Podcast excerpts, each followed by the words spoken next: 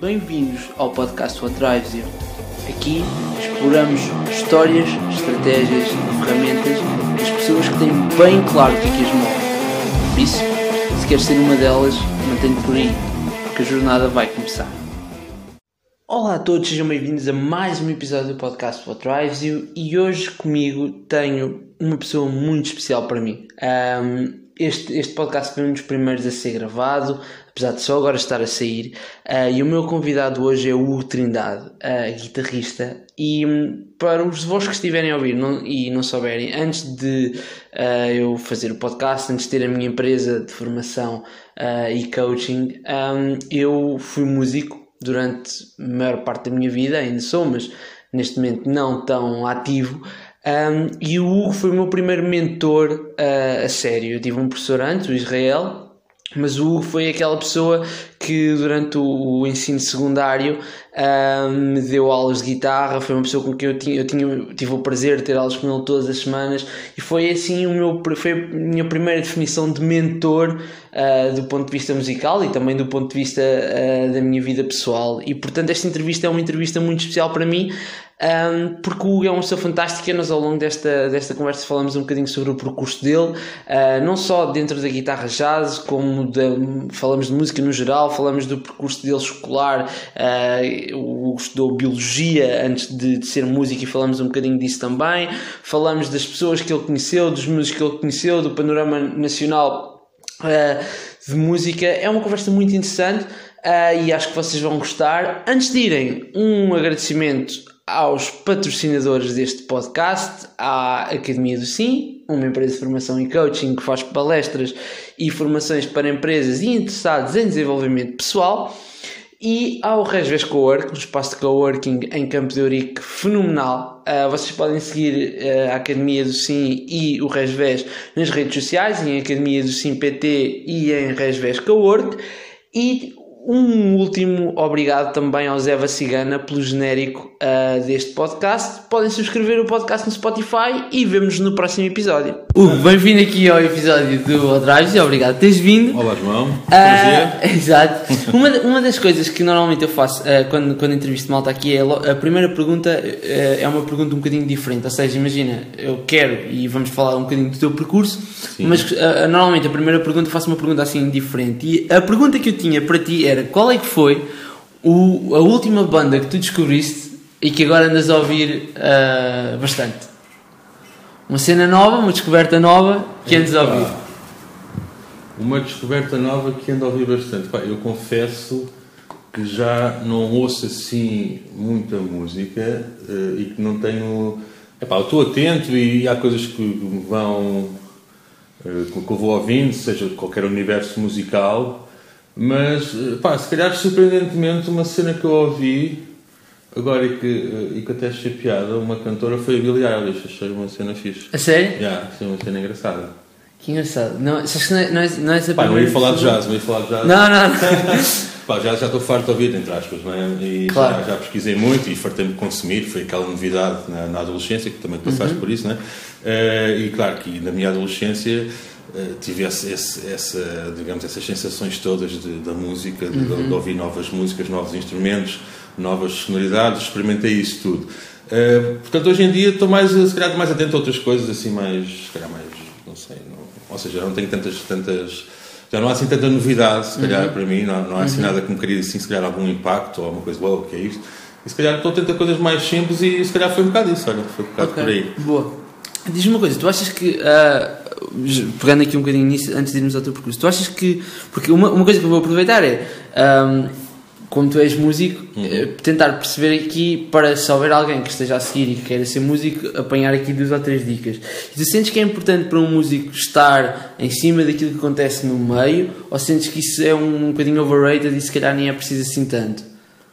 É que acontece também em que aspecto? A nível de... Ou seja, por exemplo, imagina, uma coisa que, que, eu, que eu sempre ouvi é, ok, tu se queres... Um, se queres estar na música e se queres ter um, um, papel importante na música, uma coisa que tens de fazer é tens de perceber o que é que está a acontecer, o, que tipo de discos é que andam a sair, quem é que são os músicos que estão a ser falados. Uh, e a minha questão era tentar perceber um bocadinho a tua visão em relação a isso. Pá, claro, tens de estar sempre atento ao, ao, que se passa, aos teus contemporâneos e aos, aos que vêm antes de ti Uh, isso, isso, acho que é, não é só na música, acho que é em qualquer arte. Uh, tens de estar sempre atento às novas tendências. A partir daí, tu, tu fazes, fazes com essa. Fazes, fazes com essa, como é que dizer, com essa com essas novidades e com essas coisas que estão a acontecer, tu, tu escolhes o teu um bocado aquilo que, que te identificas ou não, ou muitas vezes, se calhar, eu como sou um bocado, não sou um bocadinho mais velho, entre aspas, não é? Uhum. Uh, uh, ainda sou um bocado daquela geração em que tinha que, em, para ouvir música, tinha que comprar CDs ou tinha que, ou tinha que gravar com cassetes da rádio ou, ou ouvir vinis e gravar vinis para cassete para depois ouvir no Walkman, como ainda... Ou seja, tenho um bocado o privilégio de fazer parte das duas gerações, daquela geração que hoje em dia uhum. nós temos, que tem acesso fácil a qualquer estilo de música e a geração mais antiga. Uh, o que eu acho é que muitas vezes acontece, ou seja, como eu tive de desenvolver uma audição muito ativa, Acontece, às vezes, as coisas que ouço hoje em dia, para mim, não são assim muito. Uh, nem são, não são muito pioneiras, nem sempre. Uhum. Há muita coisa uhum. eu ouço, olha, isto faz-me lembrar uma cena dos anos 70, isto faz-me lembrar uma cena dos anos 80, não é? E acho que é, que é, um bocado, que é um bocado, se calhar, isso. Ou seja, é claro que eu estou atento ao que se passa, claro. mas muita malta que me dizem, pá, tens que ouvir este gajo, este grupo que é uma cena altamente, eu vou ouvir. Ok, isto é fixe, mas isto está a recriar um bocado Só... a estética que dos anos 70 ou dos anos 80, ou deste uhum. grupo ou outro um bocado com uma instrumentação diferente, se calhar, ou com, ou com uns arranjos diferentes, mas acho que é um bocado por aí. Ok. Mas isso, uh, o que eu te posso complementar é que eu acho que isso vai de encontro a uma coisa que eu, que eu às vezes já experimentei muito, eu e não só, obviamente, que é quando tu ouves uma música ou uma melodia, uh, o, portanto, o grupo com, pela qual tu ouves em primeiro conta muito, uhum. não é? E, e às vezes o compositor dessa mesma melodia nem sempre é aquele que põe da melhor maneira. Ok. Eh, eu posso dar um exemplo muito prático disso. Eu, pessoalmente, tenho um enorme respeito pelo David Bowie, mas eu acho que a versão dos Nirvana do The Man Who Sold the World é muito mais fixe e foi a primeira que eu, que eu contactei. Okay. Portanto, eu e muitos outros já pensávamos que essa música era de Nirvana, mas não é de David Bowie. Mas acho que é um exemplo que ilustra um bocado, se calhar, esta, esta, esta ideia. Esta ideia, percebes? Okay. E, portanto, acho, mas acho que isto é uma das, das grandes magias da música, é, é um bocado isto. Ok. Diz-me uma coisa, falaste aí de, de uma cena interessante, que é... Uhum Uh, tu vens de uma, de uma geração onde tu tinhas de comprar discos, tinhas de gravar os, as, a música nas cassetes para ouvir no Walkman, etc. E hoje em dia, como estavas a dizer, a qualquer momento eu abro Spotify e descubro qualquer disco ou, ou, ou, ou quase que existe. Uhum. Tu sentes que por causa disso a, a relação das pessoas com a música desta nova geração é diferente? Um, epá, eu, eu não gosto muito dessa conversa, no meu tempo é que era, não, é? não sou muito, muito franco muito, muito adepto disso, ser franco em relação a isso. Mas hum, epá, eu acho que acaba por ser, é? acaba por ser uma relação diferente porque uh, tu às vezes, uh, inevitavelmente, vais dar valor uh, às coisas aquelas coisas que tu tens mais trabalho uhum. e, mais, e mais esforço para tu as conseguires ter, uhum. acabas por dar mais valor e, e, e dar mais atenção e, mais dedicação. Uhum. É inevitável. Eu acho que a malta hoje em dia não tem culpa de estar tudo ao alcance. Não, é? uhum. não tenho culpa disso. Não claro. Não é? Uh, só que eu, na minha altura, eu andava sedento de ouvir música. E então eu, para conseguir um CD, eu tinha que ir. Havia aqui uma loja em Alcobaça que não tinha muitos CDs, tinha alguns, cheguei a comprar lá alguns, mas assim que eu comecei a ouvir jazz, uh, pronto, aqui não havia muito, muita opção, não é? muita oferta. Uhum. Então uh, a minha solução era ir a Liria ou, ou então ir a, ir a Lisboa à Valentim okay. de Carvalho ou à Virgin, que eram assim as grandes lojas onde se comprava. e então eu estava o ano inteiro à espera de, de, de, daquelas, das minhas prendas de anos, ou de Natal, ou às vezes da Páscoa, que, que, que a minha família, os meus tios, os meus pais me davam sempre assim alguma mesada reforçada e lá eu estava ali, estava ali semanas e meses a acalentar que chegasse aquele dia porque ia a Lisboa buscar não sei quantos CDs e depois era aquela emoção de, de ir a até casa e pô-los na aparelhagem, ouvi-los. E depois lá está, tu quando, quando ouves um CD uh, eh, ou uma cassete, tu ouves mesmo a música, uhum. percebes? Eh, não é claro que a malta ouve, mas a questão do MP3 e do, daquele interface todo é mais rápido, tu mudas de música, depois para trás, para a frente, uhum. não é? Percebes? Tu com, com, a, com a mecânica de um, de um vinil ou de uma cassete ou mesmo de um CD e naquelas aparelhagens mais antigas, acabavas por ok, vou desfrutar, não vou estar aqui, percebes? Inevitavelmente conduzia-te a isso, percebes? Yeah, yeah. Era, era, um bocado Porque... as restrições, obrigavam-te a ser mais atento, se calhar. Porque há bem da malta hoje em dia que ouve música com os fones no computador enquanto faz outra coisa qualquer, não é? E, uh, uh, e se calhar aquilo que estás a dizer é: imagina, se eu tenho um disco e se eu vou ouvir o disco, eu não vou fazer outra é, coisa. Pá, não, vou pôr o disco posso, ali e vou. Parentes, há muita malta hoje que ouve música muito má a nível de, de qualidade sonora. A malta ouve música em telemóveis e mesmo às vezes aquelas colunas que a malta hoje em dia compra, isso também faz muita confusão. Okay. Malta que ouve músicas só através da coluna do telefone Uh, epá, não, não sei como é que conseguem desfrutar, mas pronto, ok, eram parentes, mas desculpa, estavas a dizer em relação não, isso, uh, ouvir uh, música e fazer outras coisas. Exato, e uh, o contacto acaba epá, por nunca consegui diferente. fazer isso. Nunca consegui fazer isso. Pois. Nunca consegui fazer isso. Uh, pá, consigo fazer, pá, se estiver tipo a mudar cordas na guitarra, ou, ou, ou, fazer alguma arrumação lá por casa, ou montar um móvel do IKEA que comprei, uma merda dessa. Desculpa. Faz mal, faz mal, estás à vontade. Consigo, yeah, emito um som, estou a ouvir, na boa. Agora, quando estou concentrado a fazer uma coisa qualquer, não. Não consigo estar a ouvir. Se bem que hoje em dia, desde, desde, desde que estou na música, sempre as coisas são sempre ligadas à música. Claro. Imagina, imagina estou a estudar tipo história do jazz, ou história da música, ou estudar uma coisa qualquer assim mais teórica, pá, não, uhum. não, não dá. Uh, não dá. E tem que estar sempre focado. Ok. Bom, então vamos ao teu percurso e vamos começar por, pela, pela guitarra, não é? Claro. Uh, quando, é que tu, quando é que tu começaste a tocar guitarra? Uh, eu comecei, portanto, eu tive um percurso, não tenho, ou seja, nunca tive assim um percurso super tranquilo em, em que a música antes da guitarra é mais fácil dizer porque a música esteve sempre presente nas minhas. Ou seja, a música está sempre presente e está sempre associada às recordações que eu tenho mais antigas da minha existência, uhum. da minha infância. Eu lembro qualquer coisa que eu lembro da minha infância, inevitavelmente está sempre uh, ligada, ligada à música, não é? Portanto, sempre, ou seja, sempre lembro da música ser uma coisa que me fascinava e me tocava, e principalmente música instrumental. Uh, é claro que estava. Ou seja, a minha infância foi nos anos 80, que os anos 80 foi aquela explosão da música pop toda glamourosa e toda uhum. cheia de, não é? uh, com grandes melodias e grandes, é? Uh, mas a música mais instrumental que se fazia na altura era um bocado também influenciada por essa estética lá de gravação em estúdio, né? aqueles reverbs, aquela cena toda. Uh, e epá, foi sempre uma coisa que pronto, me cativou. portanto, assim, ou seja, inevitavelmente sempre sempre adorei música, não é? Sempre foi uma coisa que me fascinou. Uhum. Uh, depois, quando tomei contacto com a música a nível de escola, não é? Portanto, eu fiz uma escola primária ainda antiga, não é?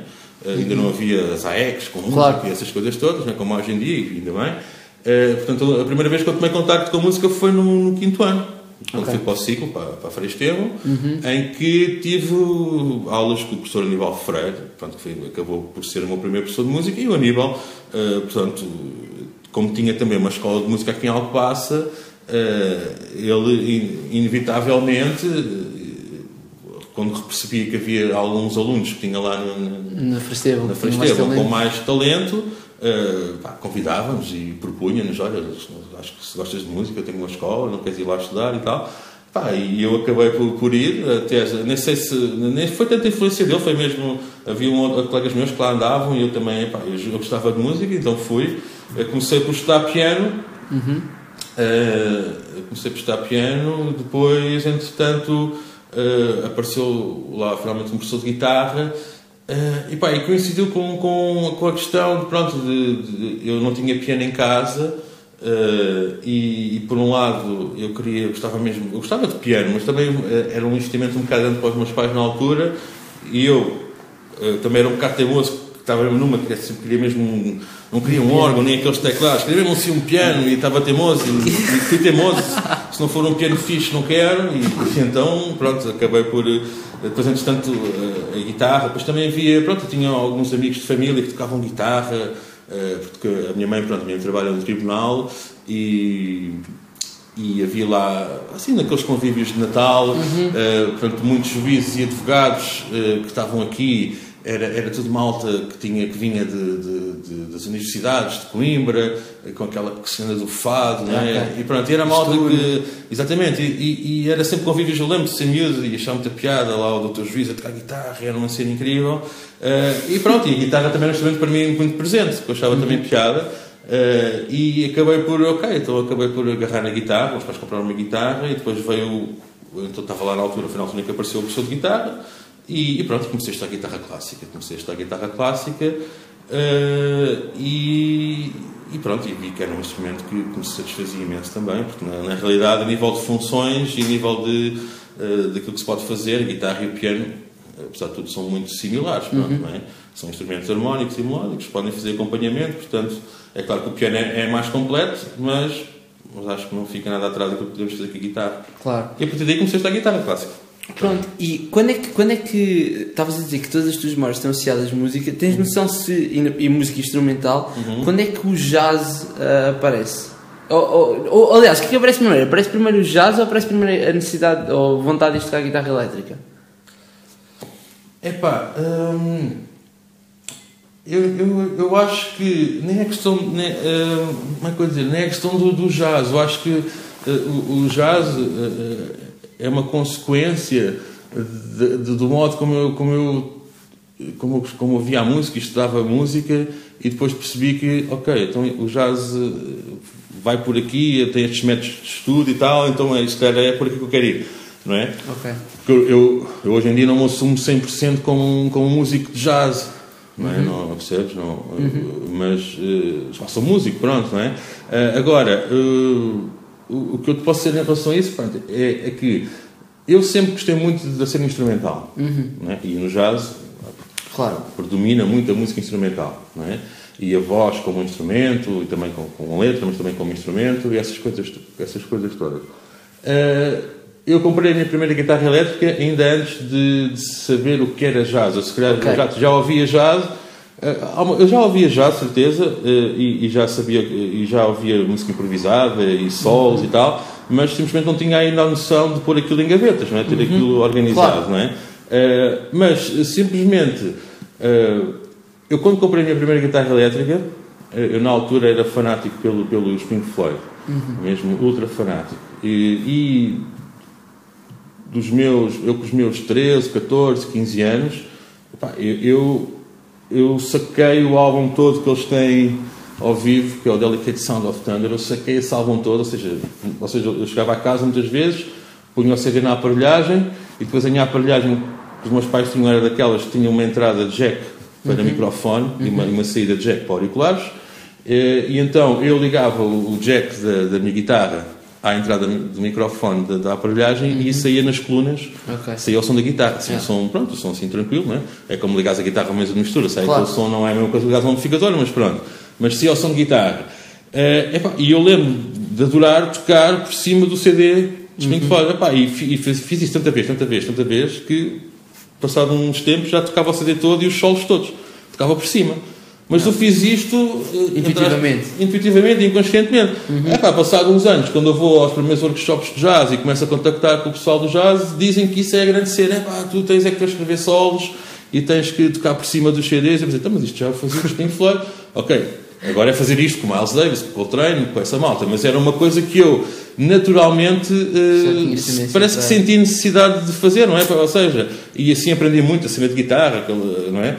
E acabou por, o David Gilmer acabou por ser o meu primeiro professor de guitarra a nível do, da cena de guitarra elétrica. Uhum. É pá, depois a partir do momento em que eu tomei contato com a guitarra jazz e que ouvi, pronto, o primeiro guitarrista de jazz que eu ouvi foi o Pat Metheny, depois foi logo o Scofield, porque eu depois comecei a consumir Pat Metheny imenso, e quando comprei o CD dele em duo com o Scofield, o I Can See a House From Here, yeah. epá, ouvi ali um outro guitarrista, pá, e se calhar, pá, esta guitarra até é diferente e tal. Uhum. Comecei então a tomar contato com outras realidades, Uh, epá, depois a partir daí, uh, o primeiro CD mesmo, o primeiro CD de jazz que eu comprei mesmo, na realidade foi um do Keith Jarrett.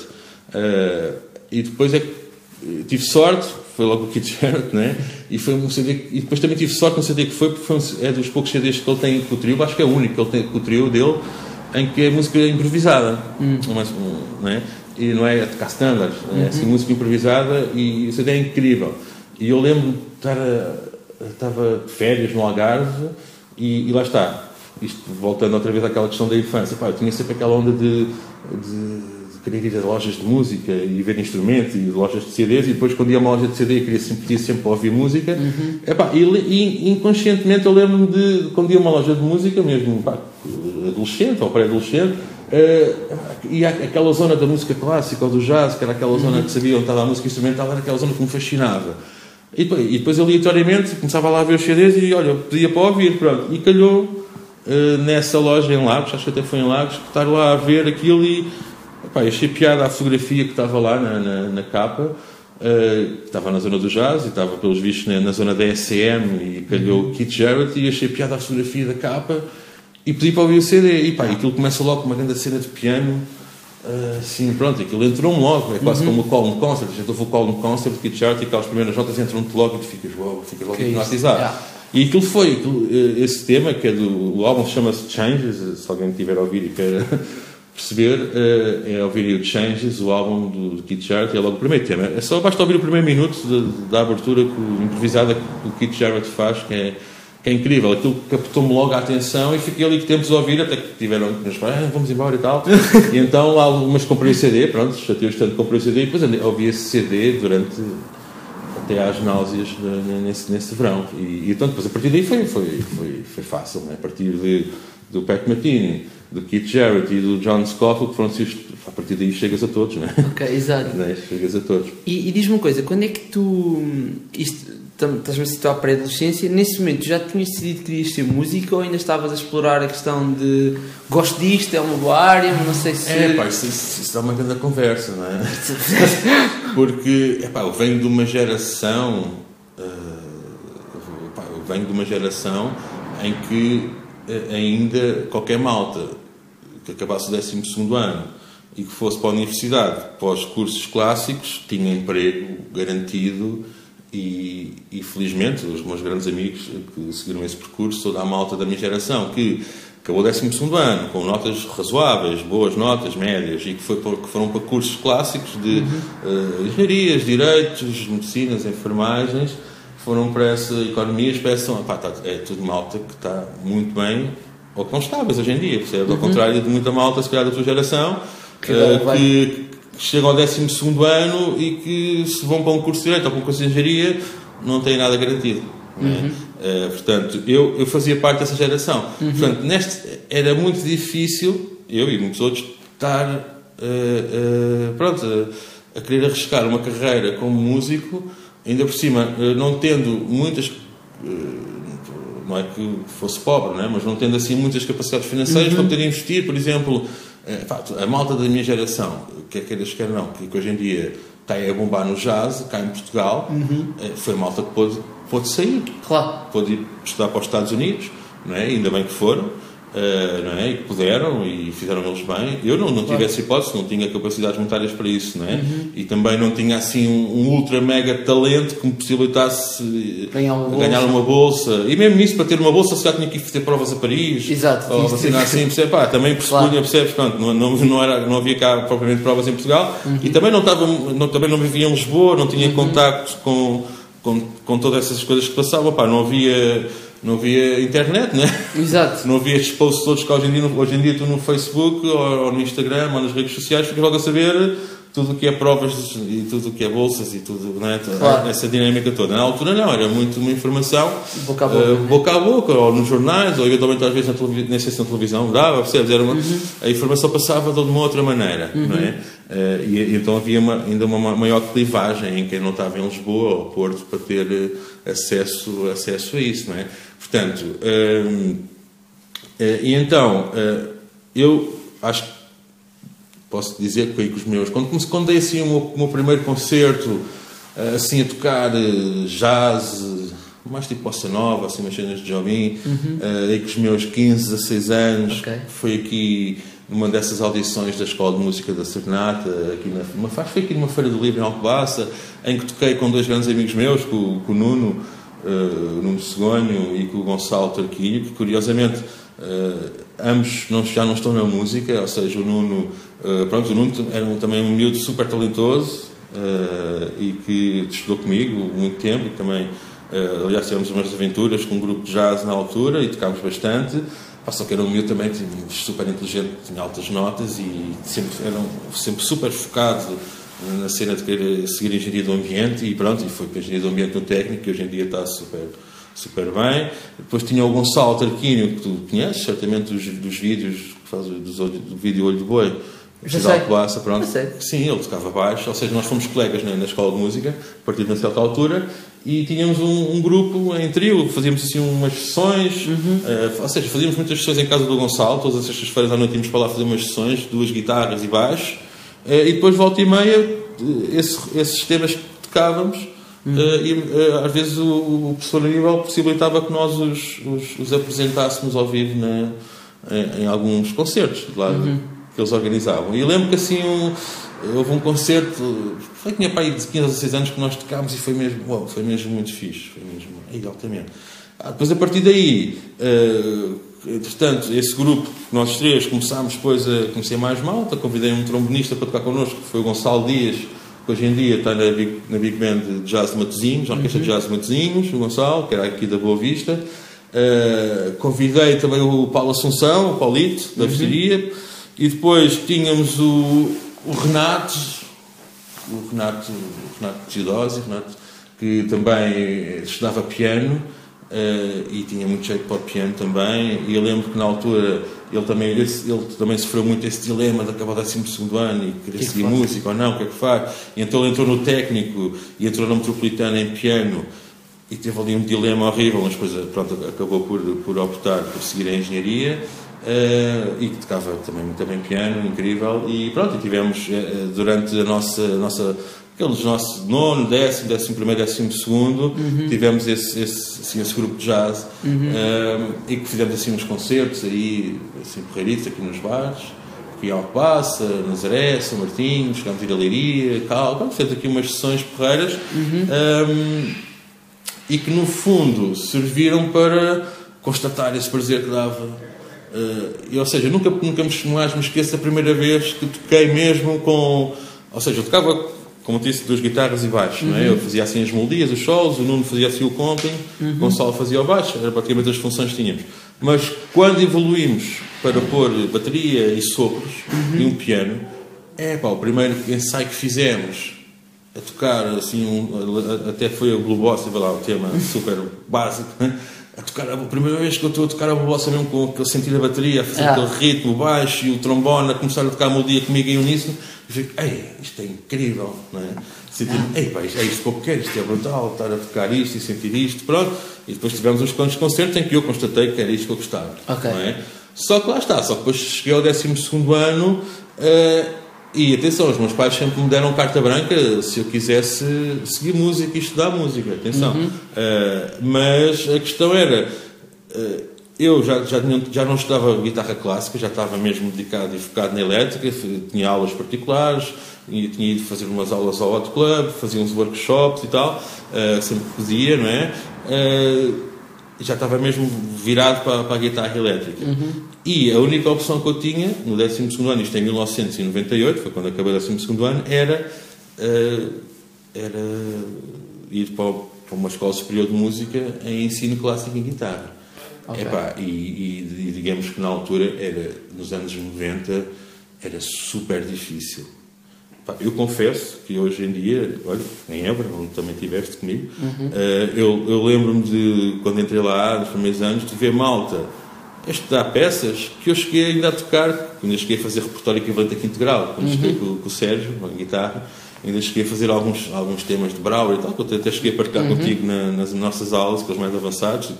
Uh, e cheguei a ver malta lá em Évora a estudar esses tipos, ou esses, esses estudos, ou yeah. cenas de Vila Lobos, que eu também tinha uh, começado a arranhar, quer dizer, eu comecei a arranhar isto uh, para aí quarto, quinto grau, e esta malta está aqui a tocar isto ah. agora. Portanto, ou seja, eu reparei que hoje em dia já não é, é um bocadinho menos exigente, uh, uh, e também na guitarra jazz, acho que também está um bocadinho menos exigente, mas pronto. Um, e, e pronto, mas isto de fazer o quê? Em 98 era, era horrível, era, era era, era, havia pouca oferta também, uhum. não é? havia só Lisboa, praticamente e Porto, assim, a nível de escolas superiores para a guitarra clássica. E era guitarra clássica, e eu não, já não estava mesmo nada virado para ali, e apesar de tudo era uma coisa completamente diferente. Claro. Uh, pá, então a opção foi: olha, eu vou continuar a estudar, e pá, como sempre gostei muito da, parte de ciências, de, de, de, da parte da biologia, da parte da evolução, dessas coisas todas, sempre gostei muito disso uhum. também. E, pá, então, olha, optei, eu vou, vou estudar biologia, que também é uma coisa que eu gosto e, e, optei por ir para Évora porque era uma cidade. Uh, eu, eu, não fui para Lisboa porque eu, eu, sabia que se fosse para Lisboa que me ia dispersar e que ia passar a vida a ir ao hot club e ia tentar ficar com malta, não sei o quê. Fui para Évora, aconteceu o mesmo. É? Mas, apesar de tudo, Évora era uma cidade mais tranquila, nesse uhum. aspecto.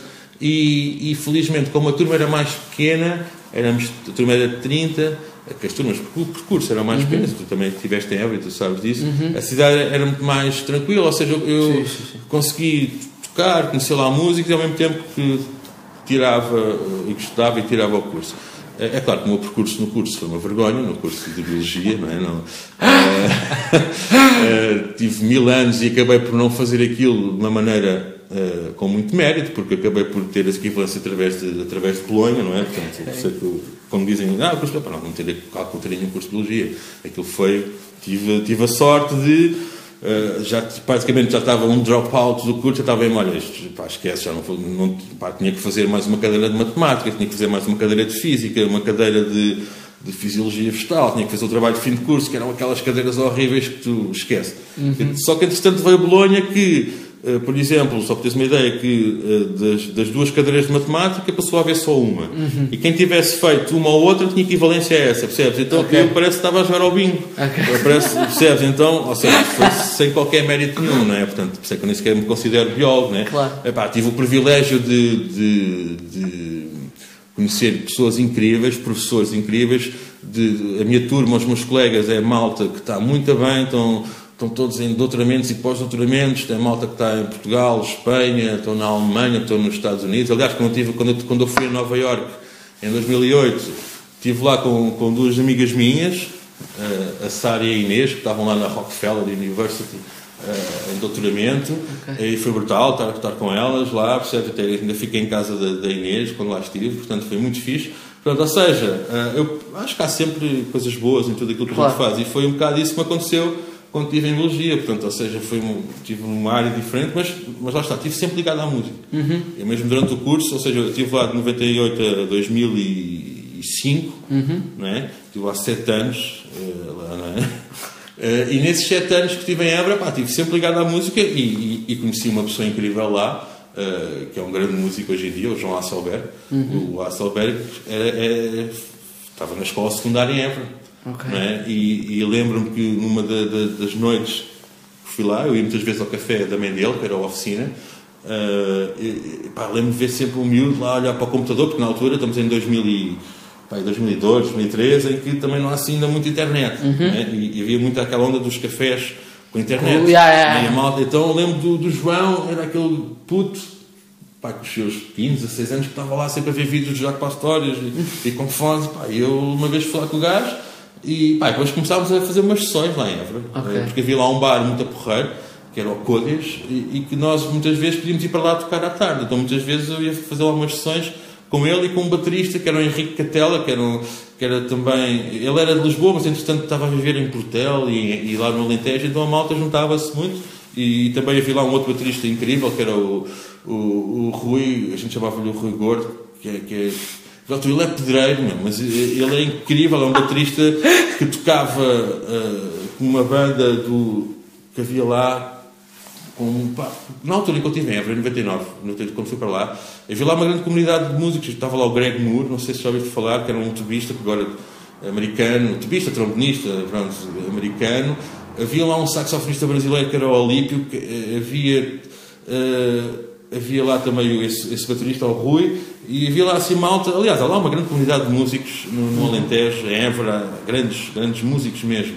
E, só que é malta que, pronto, tranquila, está percebes? Estão lá na deles, não, não, não, nunca se. Nunca, não, não digo que não sejam ambiciosos, mas uhum. epá, não, está-se bem, estão ali na deles, tocam, uh, percebes? E, e, ainda apanhei muita malta lá dessas. Não é? Portanto, uh, tive o meu privilégio, quando lá estive em Évora, tá, de conseguir contactar com estes músicos todos e uhum. tocar com eles. E lá está, conheci também o, meu grande amigo, o Eddie, o Eddie Cabral, o Eddie Slap, uhum. que também conheci lá, em, ele na altura estava lá no curso de música a estudar, mas esse ainda era pior que eu, ele, ele estava a estudar guitarra e era baixista. não é? Mas esse é que conseguiu mesmo. É? mas, ou seja, eu ainda podia conseguir estudar guitarra e ser guitarrista, mas não, o Eddie era, era incrível, estava a estudar guitarra clássica e, e tocava baixo. Não é? Pronto, e conheci uma, essa malta toda okay. lá na altura. O que, o que foi bom. Uh, entretanto, depois, quando, quando acabei, o, quando saí de Évora, uh, quer dizer, quando deixei a parte da biologia, continuei em Évora uhum. uh, e continuei entre Évora e Alcobaça. Uhum. Foi na altura em que, em que, eu disse mesmo aos meus pais, à minha família, ok, eu agora quero mesmo, uh, como vocês viram, eu tive aqui biologia e tal, mas também estive sempre ligado à música. Agora tive esta benesse, portanto, uhum. Uh, da cena de Bolonha, de me ter dado um bocado o diploma sem mérito nenhum, não é? mas pronto, eu quero é dedicar-me a 100% à música. Uh, e, e um bocado a, resposta do, dos meus pais foi ok, então, Uh, foi um bocado de género, olha, nunca te vai faltar comida nem casa, não é? nunca te vai faltar isso, é? nunca, nunca, mas ah, tens, tens que safar-te. Okay? Claro. claro que os pais me foram ajudando, quando claro. precisavam, não é? mas, mas e também perceberam que eu me estava a esforçar e que me estava a tentar, não é? Epá, então foi mesmo, pronto, olha, comecei a, dar o, a fazer um, uns ateliês de jazz aqui na Academia de Música em Alcobaça e também em Évora na Associação Pé de Chumbo uhum. e lá no Inatel, ou seja, comecei pronto, a mandar, fazer, a mandar meu currículo e a propor lá. Então, pá, tinha uma vida que dava aqui umas aulas em Alcobaça, dava lá umas aulas, uns, uns ateliês lá em Évora também, porque eu estive sempre ligado às duas cidades. Uhum. Uh, pá, e fui sempre fazendo workshops, né, tentando fazer formação. Fiz aqui em Portugal, fiz, fiz em Espanha, depois fiz um curso muito fixe nos Estados Unidos. Uhum. Uh, e depois, nesse ano de 2008, foi quando abriram as licenciaturas eh, de jazz. Já havia na Anés Maio no Porto, uhum. só que era muito difícil entrar e era no Porto e eu não estava muito virado para ir para lá, embora tivesse sido malta daqui da zona, foi o Joel Silva, o baterista, foi para lá, o uhum. Ivan Silvestre né? Uhum. Uh, também foi, havia, mas eu, pronto, ainda estava naquela, uh, tinha acabado de sair de Évora há pouco tempo e estava, pronto, tinha aqueles compromissos em Évora, aqui em Alcobaça, estava também a ganhar algum dinheiro. Pois percebes? Estava também a tocar. mudar tudo para lá. Percebes? E uhum. pá, deixa, pensei, pá, deixa-me estar mais um bocado, pode ser que entretanto isto. Inevitavelmente isso ia acontecer. E aconteceu em 2008, que abriu a Évora em Lisboa. Uh, portanto, abriram duas em Lisboa, a Alzira e a, e a Superior de Lisboa, uhum. e Évora com o curso de jazz. Uh, epá, e depois a Évora, uh, era Évora, não é? E, e, foi, e era o Mário Delgado o professor, e eu pensei, é isto que eu quero, olha, fiz agora sim vou aqui fazer um curso como deve ser aqui em Évora e, e então pronto candidatei-me entrei na primeira turma logo da licenciatura Epá, depois a partir daí uh, correu tudo bem porque possibilitou-me foi na altura em que tu também entraste para no articulado não foi? Na, na guitarra? Pai. em 2008 ou 2009 né, da ter sido na altura. uh, e eu como estava a frequentar uma licenciatura em música e como ainda havia poucos professores de guitarra e como a Academia de Música de Alcobaça na altura, em 2008, uh, eh, abarcou esta aventura do articulado, não é? Uhum. Uh, na altura não havia ainda muitos professores de guitarra clássica, de, de, licenciados e tal, e então eu, como estava a frequentar uma, uma licenciatura na área da música e guitarra e tal, e como tinha também tido alguma formação em guitarra clássica, uhum. consegui aquelas autorizações provisórias de lecionação, que era o que se chamava, e podia estar a dar guitarra clássica no, no, okay. no articulado. Epá, isso possibilitou-me eh, pronto, uma, uma, uma certo, um certo conforto claro. uh, durante alguns anos para poder fazer o curso em Évora, para poder pagar as propinas, para poder pagar uma renda de casa, para poder, uhum. pronto, percebes? E isto também, juntamente com concertos que ia ter, e com uh, lá, quer em Évora, quer em, em Lisboa, quer noutros sítios, pronto, com concertos que ia tendo, uh, e depois, entretanto, abriu o nosso curso profissional é?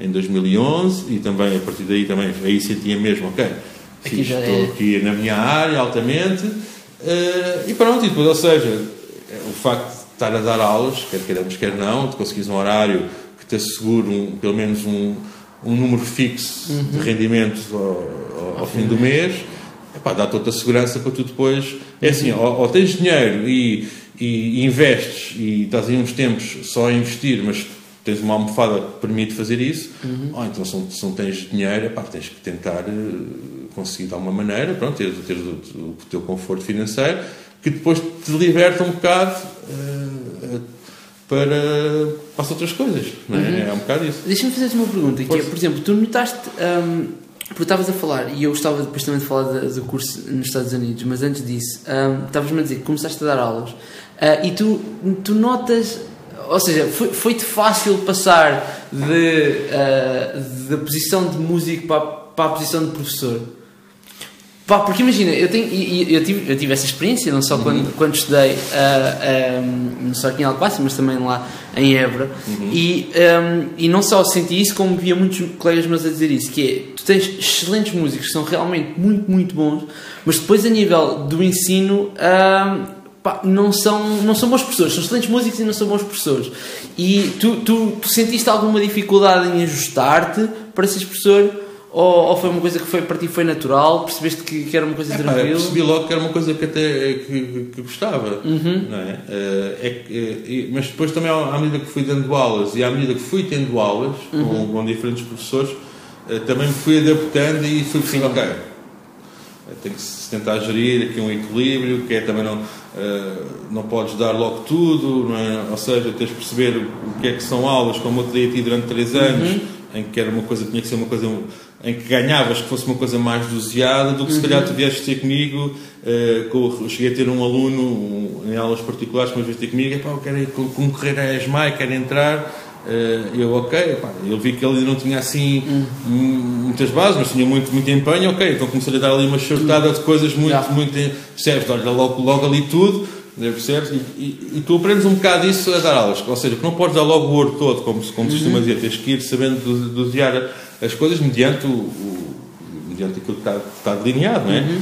Um, e depois, o, o que tu constatas é que tu aprendes imenso e reaprendes muita coisa uh, ao preparar as aulas e a dar as bases. Uhum. Quando voltas a dar as bases, como eu vos dei a vocês, eu, uhum. eu muita coisa que eu re, ah, pá, reaprendi, percebes? Ou, ou, então, às vezes, estar a falar com vocês e vocês verem as coisas de outra maneira, uhum. ou, de, ou de, para perceberem uma coisa, irem por outro raciocínio, depois uhum. olha, realmente então, faz todo sentido, percebes? Mais um. Eh, uhum. Percebes? Mais uma maneira de. Ou seja, acaba por ser mais uma maneira de eu depois ter uma alternativa para explicar quando alguém não estivesse a perceber. Uhum. Eu tinha eu, como professor e como muitos outros, claro, tenho a minha maneira de explicar as coisas é influenciada pela maneira como eu as compreendi. Claro. Não é? Mas se calhar a maneira como eu compreendi não é igual para todos. Uhum. E eu, ao transmitir-te uma coisa a ti e aos teus colegas, não é? que foi assim a malta porque uhum. eu tive mais a sério, não é? E que tinha o grande objetivo de os pôr no percurso uhum. não é? Uhum. e de os pôr bem-sucedidos. Uh, quando eu sentia que. Uh, vocês percebiam a coisa de outra maneira, eu ia ir buscar, ok, tu percebeste assim, deixa-me lá buscar isso assim, pode ser que depois, quando for passar este outro aluno, olha, se não percebes assim, então experimenta perceber assim. assado, não é? Uhum. Ou então há maneiras mesmo que o, que o, pessoal não percebeu por mim, que percebeu por outros, epá, uhum. o que é perfeitamente claro, normal. Viável. Diz-me uma coisa, eu sempre, tive, eu sempre tive esta questão, que é, por exemplo, imagina, eu quando, eu, eu comecei, eu, quando comecei a tocar guitarra, o meu primeiro prof foi Israel, durante 3 anos. Uhum. um, e depois então tenho, tenho, tenho um workshop contigo onde tocámos Stairway to Heaven, nunca mais vou esquecer no verão assim. Uma coisa em que era eu, tu e se não me engano o Pedro Vicente um outro rapaz aqui também da Alcobaça. Acho, acho, que éramos só, acho que éramos só três. Se era mais o, o, ele se chama? o João Nunes eu também. Exatamente, exatamente, e João. Pois é, éramos, exatamente. Em 2011 uma cena foi, assim. foi, foi antes, antes de, do articulado. Exatamente, exatamente. antes do profissional exatamente, do, sim, sim, do profissional. E eu entro contigo para o profissional um, e, e, eu considero que apesar do Israel ter sido o meu primeiro professor de guitarra considero que foste o meu primeiro mentor no sentido em que a, a nível da minha, da minha formação no que toca à música, eu contigo aprendi uma série de coisas, não só a nível de guitarra, mas também do que é era ser músico, que, é que representava uma série de outras coisas que eram importantes. E não estou a falar só de aspectos técnicos, estou a falar também de aspectos de, daquilo que a profissão envolve, de, do profissionalismo, Pá, tudo isso, isso. isso. Isso também aprendi com o Israel, se ele te tivesse a dar um profissional. Claro, exatamente, exatamente. É? Eu, eu, eu, isso que eu posso dizer é que eu também tive muitos alunos que dei no articulado. Uhum é pá, que se calhar que se fossem para um profissional também sentiam o mesmo que tu. Claro, claro. Porque, mas pá, tu no articulado com miúdos até ao nono ano. Tens, claro, nem, nem eu tinha a maturidade suficiente para não é questão, nem, nem, nem, sempre sabes estão mesmo virados para isso. Claro, claro que sim. A partir do momento em que tu chegas ao décimo ano e que escolhes um profissional de música, uhum. tu sabes. Estás ali virado. 3 anos vais levar com aquilo. É, portanto... Mas a minha questão é, imagina, um, porque, porque isto, isto tudo sentes por qualquer hoje. Aliás, eu quando sei para esta história, ainda, ainda agora quando, quando faço palestras, eu quando sei para esta história. O Israel, ele provavelmente não se lembra disto, mas eu comecei a estudar guitarra a sério porque as aulas eram de 45 minutos, eu não estudava absolutamente nada. Hum. E há uma aula em que eu toco 2 minutos e ele passou 41 a ralhar comigo e deixou-me sair 10 minutos mais cedo. Mais cedo. Eu lembro-me de ter fechado a porta e pensado, ai é, então agora é que já digo. Começou a estudar e a partir daí, claro. pronto. Mas, mas isto para, para, para te fazer uma pergunta, que é, ok, um, tu és esse meu mentor e a minha questão é, o que, qual, quem é que é o equivalente do Hugo Trindade para ti? Ou seja, quem é que foi um mentor teu, no que, toca, que pode ser guitarrista ou não, mas tu sintas que não só te trouxe uma série de bases uh, musicais, como também te trouxe um bocadinho toda uma visão interessante à volta da música, à volta do que é ser músico, etc. Ah, epá, uh, Se é que existe um, pode, pode dizer que não. Uh, epá, é, inevitavelmente a pessoa com quem eu estudei mais a sério foi com, com o Mário Delgado, não é? Uhum. Mas eu, eu, eu, contacto, eu contactei com o Mário Delgado já com 28 anos. Pois. Não é? Portanto, ou seja, foi com quem eu aprofundei a cena da guitarra jazz, foi com uhum. quem uh, levei bem na cabeça e aprendi imenso e, e, tive que refazer muitas, muitas, muitas coisas, o modo como eu estudava guitarra elétrica obrigou-me a refazer muita coisa e, e, pronto. Nesse aspecto, foi um, um mentor também do ponto de vista pedagógico, em, uhum. em, muitas coisas que eu depois, quando comecei, olha, coisas que eu, sim, sim, sim, que eu gostei a vocês no profissional, foram coisas muito influencidas e muitas coisas que o Mário me dava, misturadas com coisas que eu tinha também claro. de, outros, de outros workshops, não é? Uh, epá, uh, inevitavelmente o, o, Aníbal Freire foi assim o meu, o meu primeiro professor, uhum. uh, aprendi muito com ele do, do, do, do ponto de vista da dedicação e do amor okay. que ele tem à cena, não é?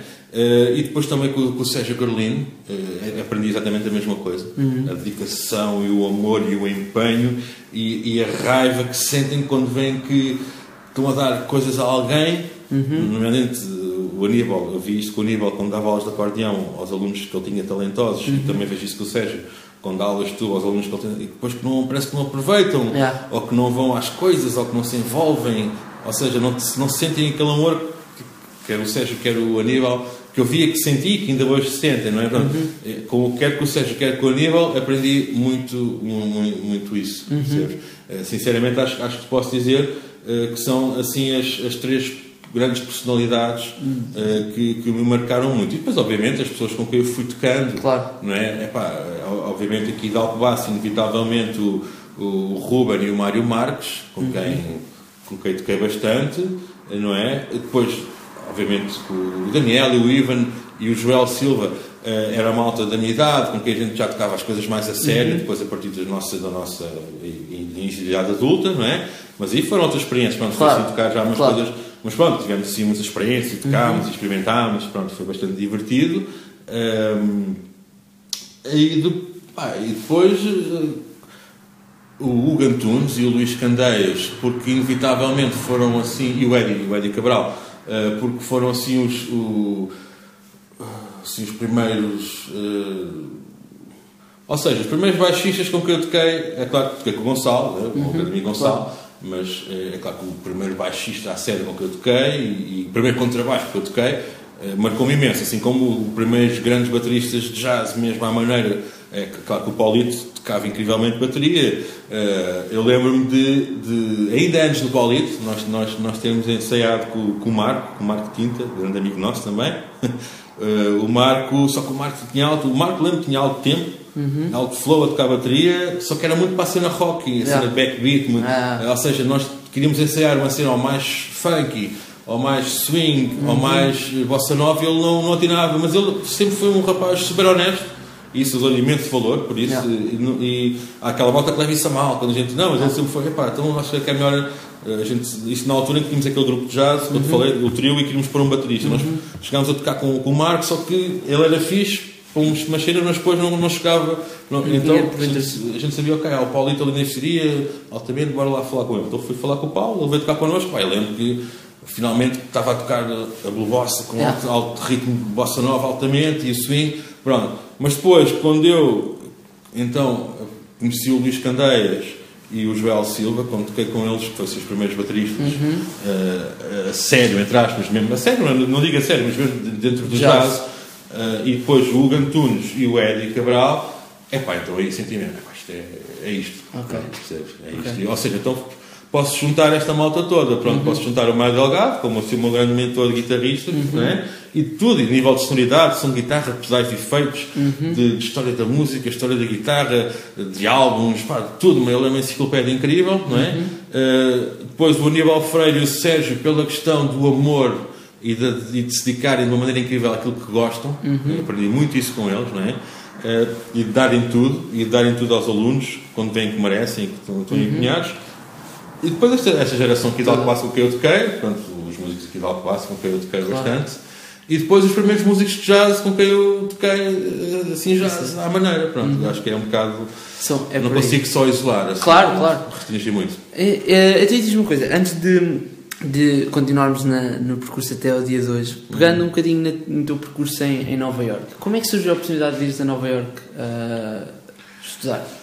Uh, epá, eu andava naquela fase ainda, isto, isto foi em 2008, portanto ainda foi antes de, foi no ano em que entrei para a licenciatura em jazz, mas uh, entre 2005 e 2008 eu andei aí a, a sempre a vasculhar e, e, na altura já havia internet fixe, né? uhum. na altura pronto, já andei a usufruir disso, né? então andava aí a vasculhar tudo o que era workshops, quando é que vinham cá guitarristas, quando é que não sei o quê, e então Uh, pá, era tudo coisas, olha em Espanha, olha em França, pensei, vai. Uh, até que descobri que ia haver um. Isto foi em 2007, pá, em novembro, assim, Canucos, na altura uh, já, era, já era muito fanático pela cena do, do, do Scofield e dos Madensky Martin Hindu, dessa onda, jazz assim mais moderno, e eles anunciaram na página deles que iam fazer um, um summer camp em agosto do ano uhum. 2008 com, com, com, com o Mark Ribot como músico convidado, com uhum. o John Scofield, com o Steve Bernstein, com uma série de malta e com eles. Ou seja, a formação era com eles. Yeah. E que era durante duas semanas e era num resort em, em Woodstock, ao pé do Woodstock, que era aquilo chama-se Big Indian, é naquela zona, pronto, uhum. é, lá ao pé. Eh, e eu pensei, é pá, é isto, é pá, eu tenho que ir a isto, pronto, então onde é que tempo de chatear os meus pais e até que os meus pais fizeram um empréstimo para, para poderem pagar essa viagem e esse mês inteiro quase lá nos Estados Unidos, não é? é. E depois uh, chateei também o Luís Guerreiro, o trompetista do, do Zódio, ele veio comigo e ele então foi comigo também a esse workshop. Então, uh, mas isso tinha, tinha uma, uma pré-seleção, tinhas que enviar para lá um, uhum. um, uns temas. Pá, nós tivemos a sorte, na altura tínhamos gravado o álbum do Zódio, uhum. Zódio Architecture Pá, enviámos para lá umas faixas e a malta curtiu bem a cena do, do nossa, quer minha de guitarra, quer a cena do Luís, uhum. quer aquela cena de trompete, cheia de efeitos e tal, né? yeah. e, e como ele lá está também um trompetista, eles acharam bem também, então foi fixe, pronto, então foi isso, fomos aceitos, a gente recebeu a notícia para em janeiro, tínhamos sido aceitos, lá para o Summer Camp, eh, e fomos, portanto, isto foi em agosto de 2000, 2008, uh, pá, aquilo era, era foi durante duas semanas. Aquilo era, portanto, eram aulas de manhã e à tarde, e à noite era tipo ou concertos ou, ou jam. jam sessions com a malta. Okay. E aquilo era num, num resort, que era o Full Moon Resort, se alguém tiver curiosidade pode ir ver, que é brutal. Eh, e aquilo era aquela zona de floresta eh, que fica tipo a duas horas de carro de Manhattan. Ok. Portanto, estás em Manhattan, mesmo, uhum. centro do coração de Nova York. Agarras no carro, andas dos Horinhas estás numa zona de floresta super tranquila, que é onde vive assim a maior onde vive uma grande comunidade de músicos e artistas okay. uh, de Nova York que vivem. É, é, é um bocado como a malta de Lisboa. Uhum. Muitos estão ali na Rábida, estás a ver assim mais okay. sossegados, ou estão na Serra de Sintra. É claro que no, na, à escala. Claro, à escala. À escala. À, escala. à devida escala, não é? Tens muitos artistas e músicos que vivem em Sintra, não é? gostam mais de estar no sossego da Serra de Sintra, outros que gostam mais da Arrábia, não é? Uhum. Não é? Pronto. Ou, ou, simplesmente vão ali para, para outra zona, tipo Montijo, claro. e assim que é assim mais, mais tranquilo também. Uh, ou então tens. Uh, uh, e em Nova Iorque tens muita malta que estão em Nova Iorque, já trabalham lá, dão aulas, uhum. fazem concertos, mas têm a sua casa, a sua, na, na zona de, de, que é onde é também o Woodstock, que é essa yeah. zona de, de, de floresta, okay. que é Catskills Mountains, que é essa zona aí. Okay. Pronto, eu estive aí, pronto, estive aí essas duas semanas, foi brutal. Epá, tive, depois tive o privilégio de, de, poder ter tido as aulas, uma tarde de aulas com o Mark Ribat e outra tarde de aulas com, com o Scofield, um bocado também porque eu, era, eu e o Luís éramos os únicos europeus lá. Okay. E a malta, Ei, vocês vieram para aqui gastar bem dinheiro e, e, e, altamente, alta onda. E eu disse: pá, não, não é questão de gastar dinheiro, é assim.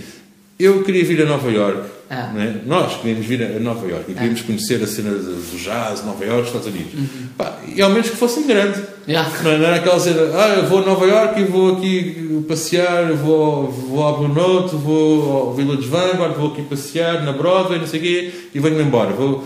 Epá, isso era só gastar dinheiro. Yeah. Ao menos gasto um bocadinho mais de dinheiro, mas faço, vou, depois acabei por ir a Nova Iorque na semana a seguir, claro. ao curso mas ao menos venho cá em grande, ou seja, venho fazer mesmo uma cena, portanto, ou seja, venho gastar dinheiro, venho conhecer os Estados Unidos e venho conhecer Nova Iorque, mas ao mesmo tempo venho fazer um, um curso de verão para o meu currículo com os monstros que eu adoro. Claro. Portanto, e, e, foi um bocado isso que eu fiz. E depois a seguir a isso, pá, a seguir a isso foi, foi setembro e foi, quando, e foi quando comecei eh, o curso de jazz. Portanto, 2008 foi assim, um ano muito, muito importante para mim. ok, boa. Falaste dos Audible, que foi, se não me engano, o teu primeiro grupo de jazz, né? Uh, demais, que depois acaba por ganhar uma projeção de. de Sim, a nível, a nível de concertos e festivais uhum. e de gravar CDs essas, uhum. e passar por essas experiências todas foi. Okay, Sem dúvida boa. foi. Os Audible foi. Uh, mas os Audible, no fundo, foram um, um foi ali um, um desaguar de, de, de, muitas, muitas uh, influências e de muitos grupos que eu fui tendo. Eu e os outros membros do, do, do uhum. uh, porque eu já tocava com, com o Luís, porque eu lembro-me que a primeira vez que vi o Luís Guerreiro tocar trompete, assim com efeitos, fiquei fascinado. E, então convidei logo, ele era aqui de Leiria, Marinha Grande, convidei-o logo para vir tocar comigo, porque eu tocava muito, muito em trio. Uhum baixo, bateria e guitarra, então queria pôr um sopro, mas estava muitas vezes convidava o Ruben, ou convidava o Tozé, uhum. o trompete, ou convidava o Marinho para o saxofone, não é? Ou então às vezes fazia com o Daniel, uma cena com teclado. É pá, mas não, isto, epá, queria, queria uma cena diferente, então ouvi o Luís a tocar, e aqueles efeitos, aquele uhum. feliz corn, com delays e uau, uau, epá.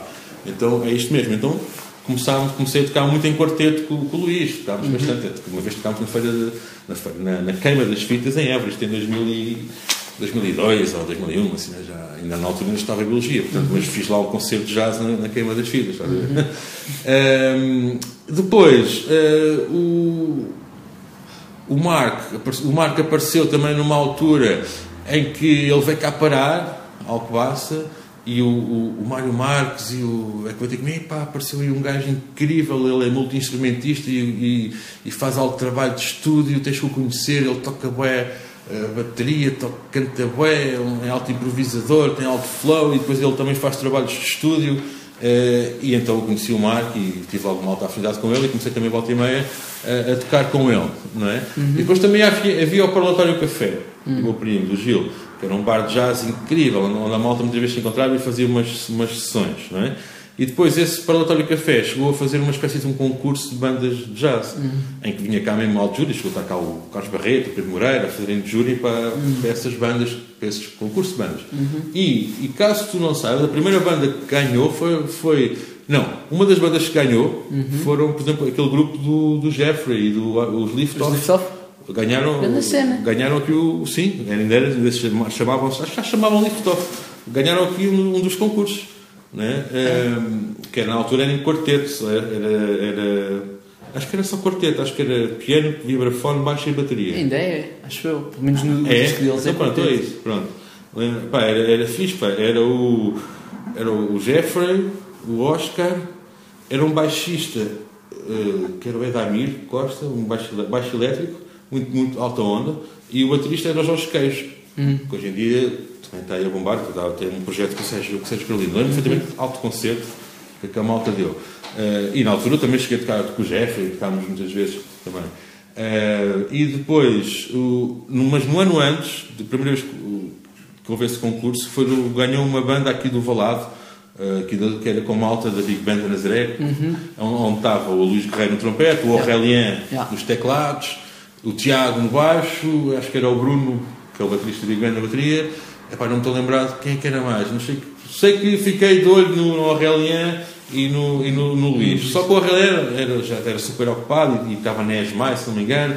Então convidei só o Luís. Mas depois, na altura em que, em que, em que a gente tocou tanto, eu toquei tanto com o Luís, eles tocavam com, entre eles com os Urban Sound, uh, pá, inevitavelmente, uh, inevitavelmente não, isto até foi mais por iniciativa do, do Luís é que uma altura, isto em 2005, ele chegou ao pé de mim e disse, pá, vamos mas é fazer um grupo dentro desta onda e vamos juntar a malta que tem que ser, que sou eu, tu, o Aurélien, o Eddie e o Marco na bateria e o Marco tem o estúdio em Caldas e vamos fazer lá sessões ao fim de semana, quando a malta puder, junta-se em estúdio e grava e vai, vamos aqui tentar começar mais a tocar porque não há muita cena destas em Portugal porque na altura eh, na altura o único grupo que eu via fazia uma cena um bocado fora do comum do jazz, assim, era, era o grupo do André, do nosso professor, né, do André Fernandes, uh, que, tinha, que na altura começou com os Spill. Hum. Ele começou com os Spill, se não me engano, para esta altura também. Uhum. E, pá, e era assim um grupo que eu senti também muitas influências uhum. para, depois, para depois formar os Audible, né?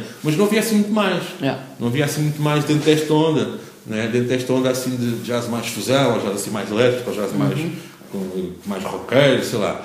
Pá, então assim foi, começámos a, a fazer sessões ao, ao, fim de semana. Uh, então o grupo era eu, o, Luís, o Eddie, o Aurélien e o, o Marco na bateria. Portanto era um quinteto super tradicional trompete, guitarra, piano, baixo e bateria. É. Sendo que a guitarra tinha bem feitos, os teclados, o Aurélien tinha ali um, um laboratório de, de, de, teclados para experimentar e samples e, é, e de montes de sons. O Luís também, no trompete, pronto. E então aquilo nós, era tudo temas nossos que nós íamos criando na altura. É? Uhum. Né? E o nosso primeiro CD que gravámos foi tudo uma coisa muito laboratório, muito experimental, muito nossa. Uh, epá, e tivemos bastantes concertos com, com, com, esse, com esse grupo. Foi assim, o primeiro grupo em que fizemos mesmo Uh, aliás, foi o grupo que, ainda hoje em dia, foi o grupo com que eu fiz mais, mais concertos. Okay. Tive mesmo quase tours, digamos, de, de, de concertos seguidos com eles. Com eles. Okay. E diz uma coisa, como é que surge, dando assim um salto no tempo, uhum. como é que surge o, o teu disco, o Depart? Ah, o, o Depart foi, foi, foi uma coisa inevitável, foi uma coisa de, em, em nome próprio, uhum. que mais cedo ou mais tarde. Eu nunca tive muita pressa em, em fazer um disco em, em meu nome. Porquê? Né? Porque é uma cena que é típica da malta de jazz, não é? Que é deste não, não acho que. Não, há malta de jazz que. Epá, há malta uh, que tem muitos discos e que vai. Mas eu nunca tive assim muita. Uh, lá está, muita pressa para isso. Aliás, porque, para já, nunca pude ter pressa porque só o meu CD demorou quase dois anos e meio a ser gravado. Né? É claro que não, não tivemos dois anos e meio em estúdio, nem nada. A gente fez claro. umas 5 sessões de estúdio, só que essas 5 sessões de estúdio Sim, para gravar. Não sei quantos meses. De... Tiveram um imenso, imenso tempo de intervalo entre cada uma, né? portanto não, não, não, foi, não fizemos. Antes, antes tivéssemos, né? Mas, é o, pá, o Depart, o, o meu primeiro CD, surge um bocado como, como uma coisa inevitável de, eh, de querer pôr em CD. Como primeiro CD meu, aquilo que, que era um bocado um somatório das coisas que eu já tinha vivido até, até à altura, portanto, até 2014. Uhum. Foi, quer dizer, até 2000, eu comecei a planear o CD em 2012, sei. Uhum. Portanto, entre 2012 e 2014, pronto, até 2012, digamos assim, as coisas que me foram acontecendo e com quem eu fui tocando na música. Uhum. Epá, e, e todas as minhas influências. Então, eh, só vejo o CD, eh, pá, encontras lá eh, a minha parte mais. de arranjador, não é? De arranjador não é? que sempre gostei, da, da parte de, de, de, Não, estava a falar mesmo a nível de estética. Ah, Enquanto okay, mesmo a cena, há uma parte tipo audible, uhum. não é? Eh, porque pá, foi, tive o privilégio de ter lá o Yuri a gravar o CD. O Yuri toca incrivelmente baixo elétrico e toca incrivelmente contrabaixo. Uhum. Portanto, ele, ele contrabaixo, ou seja, conseguia replicar logo aí, no, no baixo, conseguia ter o baixo e contrabaixo. Uhum. Logo conseguia ter essas duas sonoridades que me dão logo um leque de opções a nível de temas e de estética.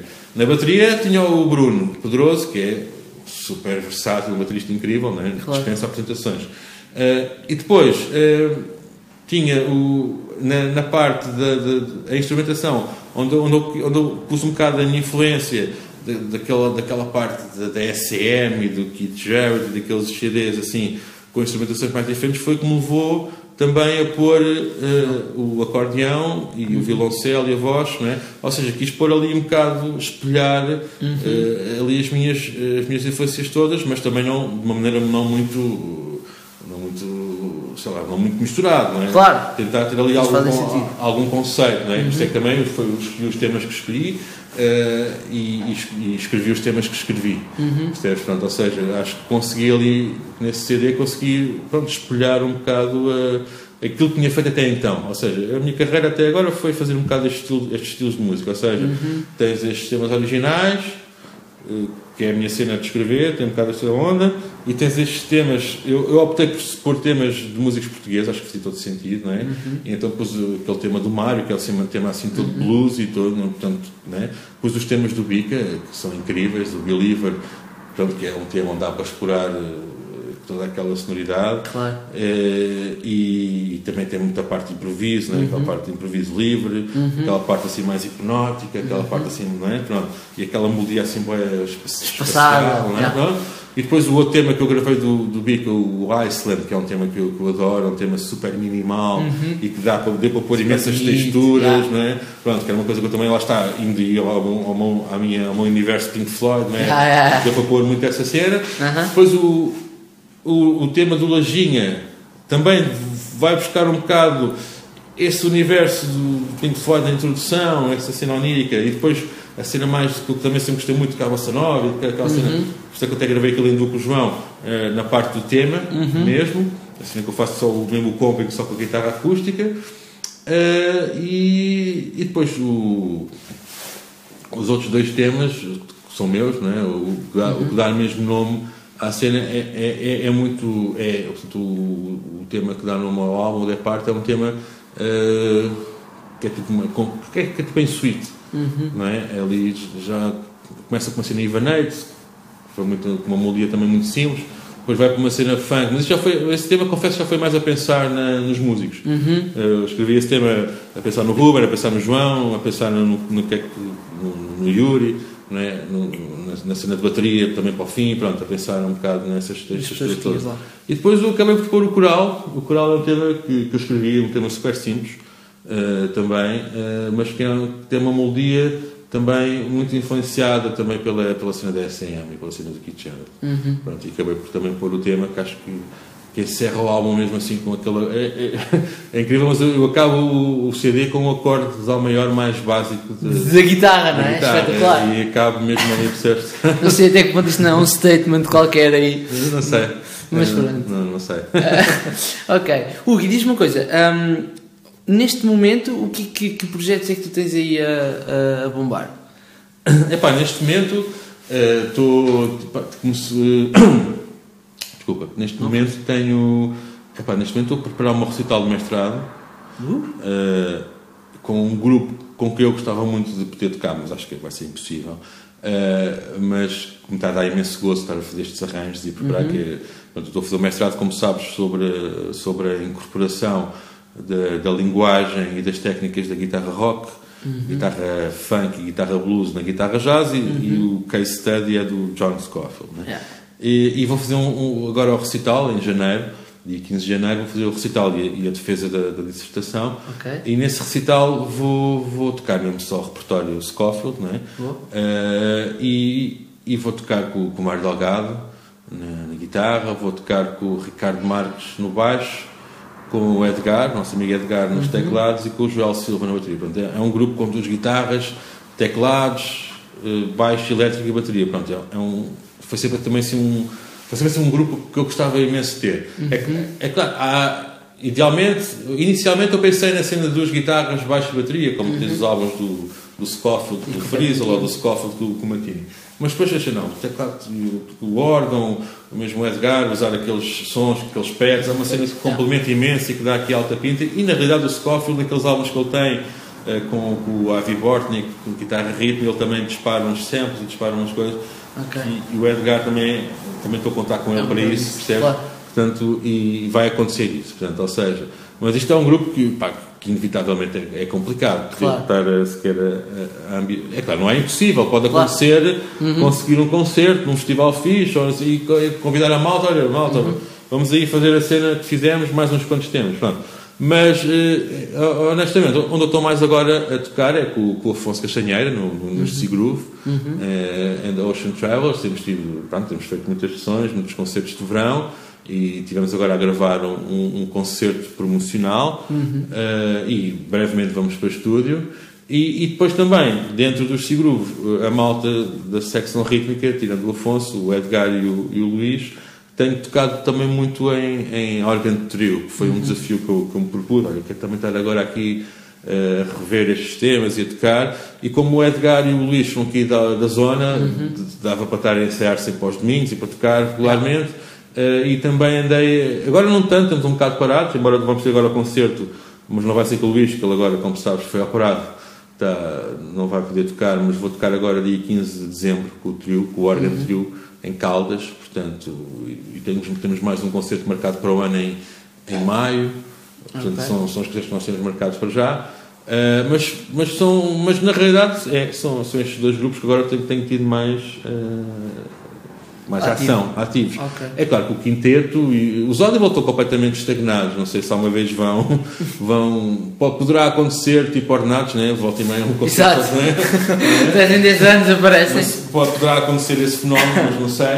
Uh, o quinteto também, ou seja, ainda cheguei a tocar, pá, para todos os efeitos, tenho o duplo João Barradas, que chegámos a tocar um imenso, imenso em e toquei muito, muito com o João em duo imenso mesmo, e foram, foram grandes anos a tocar com o Lindu, só que eu já sabia que inevitavelmente ele ia, ia disparar, né? ele ia disparar para o nível olímpico onde está, portanto espero e sei, tenho toda, toda a certeza que se houver uma oportunidade e se eu convidar, eu sei que ele vem com todo o prazer claro. e, e, e, espero que aconteça, mas é claro com a regularidade sei que não vai acontecer. Pá, depois é eventualmente alguns concertos que ainda vou fazendo a sol, uhum. ou aqueles concertos pontuais, como Simon ou assim, Hindu, uhum. trio, pá, isso acontece sempre, não é? Mas a nível de projetos, projetos que eu esteja dedicado, pá, sinceramente, se calhar é mesmo mais à cena do, do Afonso, okay. do, do. Ok, boa. Uh, últimas dos três perguntas. Primeira, um, para a malta que está a ouvir o podcast e porventura possa pensar, ok, eu gostava de ser músico, quais é que são duas características que não tenham nada a ver com técnica, ou seja, uhum. que uh, eles devem ter? Não tem nada. Epá, tem que gostar mesmo disto. Ok. Epá, tem, ou seja, tem que. De, como é que eu ia dizer? Tem, epá, tem que gostar mesmo de. E tem que mostrar paixão por isto. É? Okay. E tem que passar isso para as outras pessoas. Não é? Okay. Epá, hum, eu, tenho, eu tenho duas histórias engraçadas que posso partilhar. Força. Uh, uh, uma é do, desse meu grupo de amigos que, que eu te falei. Um, e eh, um grupo de amigos de minha geração que uma vez, sim, uma noite, uma jantarada, não sei o quê, uh, estava em conversa com um desses meus amigos e ele, pá, tenho um bocado de inveja de vocês, meu. Uh, eu sei que vocês, pá, assim, abreviando, pá, vocês não têm, pá, tu, por exemplo, tu e o Ruben, pá, vocês, pá, vocês não ganham assim ordenados como se calhar eu e que não interessa quem, ganhamos, nós temos, um, pronto, é malta, tem bons ordenados e tal, né, tem uma boa, uma boa vida mas vocês estão sempre contentes, pá. Vocês estão sempre felizes, né? Vocês não, não pá, nós às vezes estás a ver que esta malta, nós temos todos bons ordenados e estamos, mas às vezes andamos aqui todos, todos lixados da vida, né? com outras palavras aqui, mas vocês mesmo às vezes com meses mais apertados, ou sem dinheiro, vocês estão sempre todos contentes, pá. Uh, isso para mim, quando ele disse, pá, isso pá, bateu-me um bocado para fazer, pá, realmente é verdade, não é? Ou seja, mas é só porque tu fazes aquilo que tu gostas, tu gostas. Não é? e, e podes viver disso. E, de, e depois, outra cena que eu achei bastante engraçado, foi, até foi ontem à noite, olha, não propósito, ontem à noite estava em casa a, ver, a fazer um zapping e depois estava lá na, e, e, aquele programa que é Sounds of New York, não sei se já viste, que dá no Canal 2, é, que é, um, é um, um documentário, umas biografias de, de, músicos da nova geração de jazz. Não, não, não muito nova, pá, e, era, e ontem estava lá uma, uma, uma biografia, entrevista com o Gerald Clayton, uhum. que é pianista, exatamente. Yeah. Uh, e, e ele diz que uma das coisas que, quando era puto, sempre adorou ver no, nos músicos de jazz era que. Nos músicos em si, mas pronto, não está, nos músicos, era sempre que a malta uh, se encontrava, era, era, havia sempre alto ambiente de abraços e de felicidade, não é? Uhum. E eu pus-me a pensar, e ontem estava de, por mim, já com quase 40 anos, a pensar, isto é verdade eh, ou seja, cada vez que vou ter com, o pessoal da música, ou vamos ensaiar, ou vamos tocar, a malta há sempre aquela onda de dar um abraço. Ah, é. é fixe, a nossa vida é esta, vamos tocar, não sei o quê. E se calhar. Eh, uma camaradagem muito forte. Não é? E se calhar tu vais, tipo, uma pessoa chega ali ao trabalho dele, num sítio qualquer, e é tipo um passa bem ou diz boa tarde, percebes? É, claro. E pronto, ou seja, isto, em relação à tua pergunta, fugi um bocado, desculpa, mas, não, não. mas, é, mas é um bocado isso, ou seja, mostrar, epá, tens que ter muito amor a, a isto tens de ter muito amor à, à, arte e tens que sentir que é mesmo isto que tu gostas, yeah. percebes? Não pode ser uma coisa imposta, uhum. não é? Sentires que as coisas já acontecem naturalmente contigo e quando tu vais estudar, muitas delas já estás a constatar, não é? Acho que é um bocado, é um bocado isso. Okay. É um bocado aquele exemplo que eu dei, que eu dei há bocado. Eu, eu comecei a sacar solos sem querer, não é? Sem, sem ninguém me dizer que tinha que sacar solos. Uh, não é? Eu não estou a dizer que todos que sim, têm que ser assim, mas é, é um bocado tentar diagnosticar estas coisas dentro de nós. Uhum. Diagnosticar honestamente aquilo que não, é, dentro de nós. Uh, e depois, desculpa. Não, era isso, é isso. E agora ia-te fazer era outra pergunta. Portanto, ah. as, as, duas dicas são, são essas: são a questão de mostrar paixão e identificar um bocadinho se é uma coisa natural ou, ou não, né? E agora ia-te fazer a outra pergunta: que é, ok, quais é que, qual é que é um, dois aspectos a nível técnicos ou dicas que tu sintes que pode ajudar as pessoas a ter. Uh, ou seja, eu já, eu já sei que é isto que eu quero e já sei que é a música que eu quero. Pá, quais é que são dois aspectos mais técnicos do ponto de vista musical que eu posso começar já a, a treinar? Epá, desculpa. Foi mal. Epá, dois, dois, epá, a parte técnica é assim, pronto, além da parte toda musical, sensibilidade, as coisas todas, não é? Uhum. é? há duas coisas muito importantes, que é uma, uma, uma postura de, de desportista em relação ao instrumento, uhum. ok? E, e, uma postura uh, e, e ouvires muita música. Uh, ouvires, ouvires, uh, ouvires muita música mesmo. Okay. Uh, percebes? Porque aí está tá a chave para tudo. Tu só, só ouvires música com atenção e, e, e mesmo a música que tu gostes e que já tenhas ouvido mil vezes, se tu fores ouvir a mil e uma vez e nessa mil e uma tu, epá, estou aqui a ouvir uma coisa que nunca tinha ouvido uhum. nesse, nesse mesmo tema. Ah. Né? E, e, eu passei muito por isto, né? eu e os outros, né? Uhum. que era, estava a ouvir um tema mil vezes, mas depois há mil e uma vez, epá, estou aqui a ouvir uma coisa que nunca tinha ouvido. Pronto, ou seja, teres esta, esta audição da música, dos temas, uhum. não é? Uh, e, e, depois teres, teres, uma, teres uma postura, uh, pronto, em relação ao, ao, instrumento, uma postura, pronto, de, de dependendo da tua ambição, não é? De onde claro. queres chegar, tens de ter uma, uma, uma postura uh, de alta competição. Portanto, ou seja, uh, tens de ter muitos cuidados, tens que procurar estudar todos os dias uhum. e depois tens, tens que perceber uma coisa, que é isto não é como andar de bicicleta, que é há aquele ditado, ah, deixa-te andar de bicicleta e nunca mais esquece. É verdade. Mas aqui na música, aquilo que tu adquiriste e que conseguiste fazer não, não fica Uhum. Fica durante aqueles meses que andaste a estudar aquela peça, uhum. mas depois, se não, não houver manutenção, ela desaparece. E é mais ingrato porque, à medida que tu fores evoluindo na, na, na técnica e evoluindo na, na tua musicalidade, o grau de exigência de manutenção é superior. Claro. Não é? Isto, claro. Isto é nenhuma, não estou aqui a dizer nenhuma, nada de novo, mas, mas às vezes a malta esquece isso. Ah, eu já toquei este solo a mil a hora do Coltrane ou este solo do ah. John Petrucci, saquei isto a mil a hora, ou este solo do Martini e, e a pessoa pensa que esta é como da bicicleta, olha, já está e posso voltar a tocar ele daqui a 20 anos, mas não. Portanto, se chegas a um nível na música, na música ou em qualquer arte, uhum. não é? Eh, chegas a um determinado nível, tu tens de perceber que para tu, a partir daí esse tem que ser o teu mínimo. Yeah. Não é? Tu, à medida que vais evoluindo, chegaste àquele patamar, então esse patamar passa a ser o teu mínimo. Yeah. E depois, se continuas a chegar, passa a ser o teu. Epá, e, tu, e tu nunca podes baixar. Uhum. Tu, se tu te deixas baixar, aí é horrível. É horrível, de muitos pontos de vista, quer para o público te segue uhum. e quer, acima de tudo. Para ti, como músico. Para ti, como músico. Claro. Portanto, acho que é, é, é um bocado isto. Portanto, tens de ter muita preocupação com isso. E nunca pôr a carroça à frente dos bois, não é? Que essa, essa opção, essa, essa questão é sempre aquela questão muitas vezes uh, pode ser um grande inimigo, o ego, não é? Uhum. neste caso, o nosso grande inimigo, mas acho que é, é muito, é muito isto. Ok, é muito boa. Hugo, obrigadíssimo. Na boa, uh, prazer, tinha, uma, tinha uma última pergunta que faço a toda a gente. O nome Força. do podcast chama-se What Drives e a pergunta mesmo é essa: o que é que te move? O que é que me move? Epá, eu, o que me move é. é o que, é que me move? Epá, as coisas que me movem. É, pá, eu acho que lá está, esta conversa que nós temos aqui, tivemos aqui a ter, acho que foi para perceber muito o que é que me move. É, é o uhum. gosto em, é, é, é, o gosto em fazer aquilo que, que eu gosto, não é? Yeah. É, é, é, procurar manter isto e procurar viver disto e, e, ser bem sucedido e ser feliz com, com isto que eu faço, percebes? acho que é, e procurar, lá está, que esses meus amigos, quando estou com eles, me digam, pá, estás sempre bem, estás, vocês estão sempre felizes, né? gostas daquilo que fazes, né? e procurar partilhar com isso, isto, é, procurar partilhar esta mensagem às pessoas, ou seja, independentemente da área em que nós, nós estamos, se nós, nós temos é que descobrir uh, uh, aquilo que, que, que gostamos, é? uhum. e é isso, isso não é fácil. Uhum. Né? Uh, no meu caso foi fácil porque é, porque, é uma, porque é uma área artística, não é? E há sempre aquele. Não é? Pronto.